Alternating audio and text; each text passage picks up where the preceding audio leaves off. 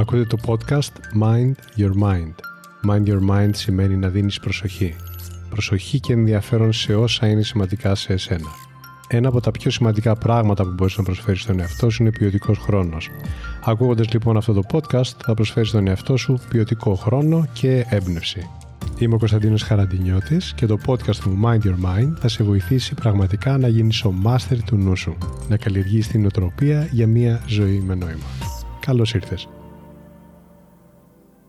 Σήμερα θα μιλήσουμε για το mindfulness. Θα πούμε τι είναι, πώς λειτουργεί και τι μπορεί να κάνει για σένα που με ακούς αυτή τη στιγμή. Ξέρετε, το mindfulness είναι ένας όρος που πλέον τον συναντάμε παντού θα έλεγα πως έχει γίνει της μόδας. Και αυτό είναι πολύ καλό, γιατί έτσι μπορεί πιο εύκολα ο κόσμος να έρθει σε επαφή μαζί του και να το χρησιμοποιήσει προς όφελός του. Από την άλλη όμως, μερικές φορές, ο τρόπος που παρουσιάζεται μπορεί να προκαλέσει μπέρδεμα σχετικά με το τι ακριβώς είναι και πώς μπορείς ουσιαστικά να το χρησιμοποιήσεις. Είμαι εδώ λοιπόν για να τα ξεκαθαρίσουμε όλα. Η παρερμηνία που ακούω συχνότερα είναι ότι το mindfulness σημαίνει να ζεις στο τώρα. Να σας ρωτήσω, Υπάρχει κάποια στιγμή που τηλεμεταφέρεστε κάπου αλλού εκτός από το εδώ και τώρα; Προφανώς όχι. Βέβαια, όταν έχει τύχει να κάνω την ίδια συζήτηση με ανθρώπους από κοντά, μου έχουν πει Ναι, δεν εννοώ αυτό, εννοώ ότι το μυαλό μου δεν βρίσκεται εδώ. Το πρόβλημα λοιπόν που υπάρχει είναι ότι με την υπεραπλούστευση ότι mindfulness σημαίνει ζήσεις στο τώρα, θα δημιουργηθεί μια ασάφεια για τον τρόπο που το κάνεις αυτό. Βρίσκω λοιπόν πολύ πιο εύστοχο τον ορισμό που έχει το mindfulness και έχει να κάνει με το πώς αποκτάς επίγνωση του εαυτού σου σε μια δεδομένη στιγμή. Συμφωνώ ότι με αυτόν τον τρόπο μπορεί να το κάνει πιο προσβάσιμο και πιο κατανοητό. Να καλλιεργήσεις την επίγνωση του τι σκέφτεσαι και πώς λειτουργείς. Αυτός ο ορισμός μας φανερώνει πως το πρώτο και σημαντικότερο κομμάτι του mindfulness ή αλλιώς της ενσυνείδησης όπως λέμε στα ελληνικά τη λέξη είναι η αναγνώριση. Ότι δηλαδή το σώμα μπορεί να είναι εδώ, αλλά το μυαλό ίσως να τρέχει κάπου αλλού. Επίσης, έχει να κάνει με το να αναγνωρίζω, παράδειγμα όταν είμαι θυμωμένος, να αναγνωρίζω όταν είμαι χαρούμενος κτλ. Τη στιγμή που συμβαίνει αυτό, να έχω επίγνωση ότι αυτό συμβαίνει. Έτσι θα μου δοθεί δυνατότητα να μπορώ να διαχειριστώ έγκαιρα και αποτελεσματικά την κατάσταση αντί να το κουβαλάω σαν φορτίο και εν προκειμένου διαχειρίζομαι έγκαιρα και αποτελεσματικά ένα συνέστημα σημαίνει ότι αφού το αναγνωρίσω να αποδέχομαι ότι το συνέστημα αυτό όποιο και αν είναι υπάρχει και είναι φυσιολογικό να υπάρχει. Από τη στιγμή που υπάρχει το μόνο που βγάζει νόημα είναι να αποδεχτεί την ύπαρξή του. Έτσι δεν είναι; Μετά από αυτό έρχεται το στάδιο της έρευνας και όταν λέμε έρευνα δεν εννοώ το γιατί έγινε και αισθάνεσαι έτσι. Προσέξτε, άλλο έρευνα και άλλο υπερανάλυση. Έρευνα είναι να συνειδητοποιείς πώς, τον τρόπο που έφτασες να αισθάνεσαι έτσι. Το γιατί και το πώς είναι δύο διαφορετικές αφετηρίες που αλλού θα σε πάει μία και αλλού η άλλη. Το γιατί είναι πιθανό να δείξει κάτι έξω από εσένα Σαν παράδειγμα, θύμωσα γιατί μου μίλησε άσχημα, ενώ το πώς θα σου φανερώσει το πώς εσύ λειτουργείς, ποια είναι η στρατηγική που ακολούθησες συνειδητά ή ασυνείδητα και κατέληξες να είσαι θυμωμένος. Αυτή η διάκριση είναι εξαιρετικά χρήσιμη γιατί αυτό που κάνεις εσύ είναι το μόνο που πραγματικά μπορείς να αλλάξεις και να βελτιώσεις. Είδατε πως ο σωστός ορισμός μας φανερώνει μια συγκεκριμένη διαδικασία βήμα-βήμα. Αναγνώριση, αποδοχή, έρευνα. Είναι ή δεν είναι πιο ξεκάθαρο τώρα το τι σημαίνει να χρησιμοποιήσεις το εργαλείο που λέγεται mindfulness σε σύγκριση με την περιγραφή να είσαι παρόν. Πάμε λοιπόν να δούμε τι ακριβώς μπορεί να κάνει το mindfulness για εσάς και γιατί είναι μια πολύ σημαντική πρακτική που σας προτείνω να την υιοθετήσετε στο οτιδήποτε. Πρώτον, το mindfulness σου θυμίζει ποιος πραγματικά είσαι. Ας το εξηγήσουμε όμως λίγο αυτό. Σας έχει τύχει ποτέ όσο περνάει ο καιρός και βρίσκεστε μέσα σε μια κατάσταση να χάνετε τον εαυτό σας; Και ίσως να μην το καταλαβαίνετε αυτό κατά τη διάρκεια, αλλά έρχεται εκείνη η μέρα που κοιτώντας πίσω έχεις συνειδητοποιήσει τι έχει συμβεί έχετε απομακρυνθεί από τα θέλω σας, το σκοπό σας και τον εαυτό που θέλετε να βιώνετε και να εμφανίζετε στην καθημερινότητά σας. Βρίσκεστε μακριά από το πώς θέλετε να βιώνετε την καθημερινότητά σας.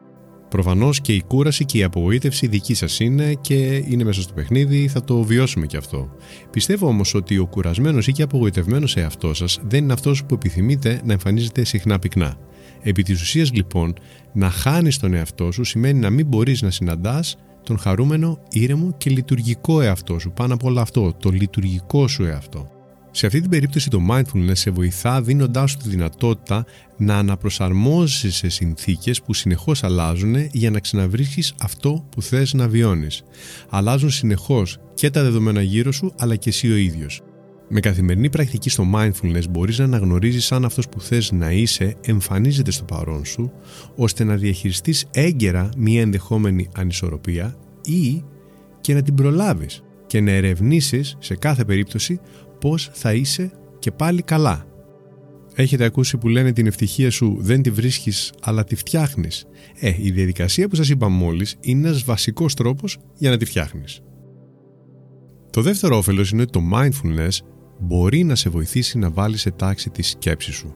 Κάτι που συμβαίνει με εμάς του ανθρώπους είναι ότι δεχόμαστε την ίδια στιγμή πολλά ερεθίσματα. Μέσω των αισθήσεών μας δεχόμαστε πολλά μηνύματα ταυτόχρονα. Ήχοι, εικόνες, γεύσεις, αγγίγματα. Και ενώ προσπαθούμε να αποδώσουμε νόημα στο ερέθισμα, πολύ συχνά ξεκινούν συνειρμοί. Αποθηκευμένες αναμνήσεις, στερεοτυπικές πεπιθήσεις, γνωστικές προκαταλήψεις, όλα θέλουν να πούν τη γνώμη τους για το τι σημαίνει αυτό που άκουσες ή είδες. Κάνεις απόδοση νοήματος. Και αυτή η απόδοση νοήματος μπορεί να είναι ένας αυτοματισμός και όχι κάτι το οποίο κάνεις με καλή επίγνωση, βαθιά επίγνωση πάνω απ' όλα του πώς θέλεις να είσαι και ποιο είναι το ιδανικό αποτέλεσμα το οποίο θέλεις να λάβεις. Σαν ένα παράδειγμα, μπορεί ένας συνάδελφος να σε χαιρέτησε βιαστικά και λίγο κοφτά γιατί είχε πολλή δουλειά να κάνει. Εσύ όμως με αφορμή αυτό θυμήθηκε εκείνη τη φορά στο παρελθόν που είχε δημιουργηθεί μια δυσαρέσκεια μεταξύ σας και ψάχνεις να βρεις γιατί είναι και σήμερα δυσαρεστημένος μαζί σου, χωρίς πραγματικά να είναι. Και τότε συμπεραίνεις πως φταίει κάτι που έγινε στο τάδε project που δουλεύατε μαζί. Και είσαι σίγουρος ότι ανακάλυψες τι συμβαίνει. Και έτσι προετοιμάζεσαι όταν θα τον ξαναδείς, έχεις ήδη σκεφτεί τι θα σου πει και τι θα το απαντήσεις λόγω αυτών των συνθήκων. Τον περιμένει στη γωνία δηλαδή, σε θέση άμυνας, ίσως και επίθεσης. Και αν απλά βιαζόταν και τίποτα από όσα σκέφτηκες δεν είναι αλήθεια; Το mindfulness σε βοηθά να διακρίνεις τι είναι αλήθεια με βάση τα πραγματικά δεδομένα που ισχύουν τώρα και να βάλεις σε τάξη τη σκέψη σου που κάποιες ίσως να μην είναι αληθινές, να μην ισχύουν. Αυτό σημαίνει να είσαι παρόν στο εδώ και το τώρα. Μάλιστα, αυτή η επίδραση του mindfulness στον εγκέφαλο έχει καταγραφεί από τους νευροεπιστήμονες μελέτησαν μια ομάδα ανθρώπων που ξεκίνησε να κάνει συνεπή πρακτική στο mindfulness και είδαν ότι μετά από κάποιο χρονικό διάστημα η περιοχή του εγκεφάλου τους που είναι υπεύθυνη για την ονειροπόληση και συνήθως εστιάζει πάνω σε σκέψεις που προκαλούν άγχος ή ανασφάλεια, σταμάτησε να είναι υπερδραστήρια. Ω αποτέλεσμα, οι άνθρωποι αυτοί άρχισαν να αισθάνονται καλύτερα, έγιναν πιο λειτουργικοί, έβαλαν σε μεγάλο βαθμό σε τάξη τη ζωή τους και ξεπέρασαν αρκετά εμπόδια που τους μπλόκαραν συναισθηματικά και νοητικά. Επομένως, το mindfulness είναι ένας εξαιρετικός τρόπος για να πάρεις τον έλεγχο των σκέψεών σου και των συναισθημάτων σου. Το τρίτο όφελος που θα σου προσφέρει το mindfulness είναι η δυνατότητα να είσαι ακέραιος παρατηρητής. Το mindfulness δεν είναι ένα χάπι που το παίρνεις και ξαφνικά βιώνεις γαλήνη και χαρά. Προσωπικά δεν γνωρίζω κανένα τρόπο για να το κάνεις αυτό. Αν τον ήξερα, θα σου τον έλεγα. Αυτό όμως που σε βοηθά να κάνεις είναι να βγαίνεις γρήγορα από την οδύνη. Ο βασικός λόγος που μπορεί να παρασύρεσαι από ένα δυσάρεστο συνέστημα ή να επαναλαμβάνεις μια συμπεριφορά που θες να αλλάξεις είναι γιατί δεν κάνεις παύση. Παύση για να πάρεις απόσταση από αυτό που σου συμβαίνει και να το κάνεις έτσι πιο διαχειρίσιμο. Τι εννοώ, ένα παράδειγμα. Φαντάσου ότι κοιτάς ένα πίνακα από πάρα πολύ κοντά, μόλις λίγα εκατοστά από την άκρη της μύτης σου. Δεν μπορείς να δεις εκεί ακριβώς τι απεικονίζει, Μπορείς να βγάλεις συμπέρασμα για το τι δείχνει ο πίνακας βασισμένος σε αυτό το μικρό κομμάτι που βλέπεις. Φυσικά και μπορείς. Το συμπέρασμά σου όμως δεν σημαίνει ότι είναι αλήθεια. Επίσης, μπορεί να βγάλεις κι άλλο ένα αυθαίρετο συμπέρασμα σχετικά με το μέγεθος του πίνακα.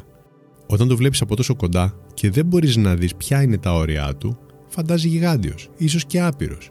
Μη διαχειρίσιμος δηλαδή. Αυτό ακριβώς συμβαίνει και με εκείνη την κατάσταση που θες να αλλάξεις και ίσως σε ταλαιπωρεί. Χρειάζεται να πάρεις απόσταση για να δεις όλες τις πτυχές της και έτσι θα καταλάβεις αυτό που μπορείς να κάνεις για να γίνει πιο διαχειρίσιμη. Έτσι θα μπορέσεις τελικά να διαχειριστείς το άγχος σου, τον μπέρδεμά σου, την αναστάτωσή σου και τη συμπεριφορά που σε οδηγεί σε κακές συνήθειες ενδεχομένως. Μια άσκηση mindfulness που είναι πολύ δημοφιλής και σε βοηθά να πάρεις απόσταση από δύσκολα συναισθήματα για να τα διαχειριστείς είναι η άσκηση RAIN με τα λατινικά γράμματα όπως γράφουμε τη βροχή στα αγγλικά και μπορείτε αν θέλετε να τη βρείτε για να την κάνετε εδώ στο podcast μου. Σε ένα προηγούμενο podcast την έχω περιγράψει ακριβώς. Αυτά τα τρία πράγματα λοιπόν που μόλις ακούσατε είναι όλα όσα μπορεί να κάνει το mindfulness για εσάς. Θα σας δώσει τη δυνατότητα να ελέγχετε τη διάθεσή σας και είναι ένα εργαλείο για να ξεπερνάτε τις προκλήσεις της καθημερινότητας με περισσότερη ευκολία. Πάνω απ' όλα θα σας βοηθήσει να διοχετεύσετε την ενέργειά σας εκεί που αξίζει. Δηλαδή, όχι σε αρνητικές σκέψεις και συμπεριφορές, αλλά σε επιλογές που σας υποστηρίζουν για να είσαστε καλά. Πότε μπορείτε να ξεκινήσετε; Από σήμερα. Και πώς μπορείτε να ξεκινήσετε; Εδώ, μαζί μου.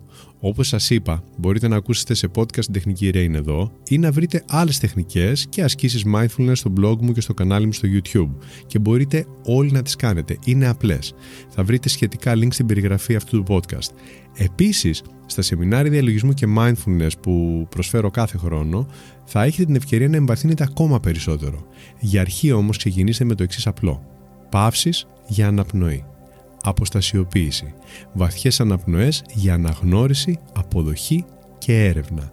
Ανατακτά χρονικά διαστήματα μέσα στην ημέρα σας, ειδικά τη στιγμή που αισθάνεστε φόρτιση, είναι ό,τι καλύτερο μπορείτε να κάνετε. Τόσο απλά.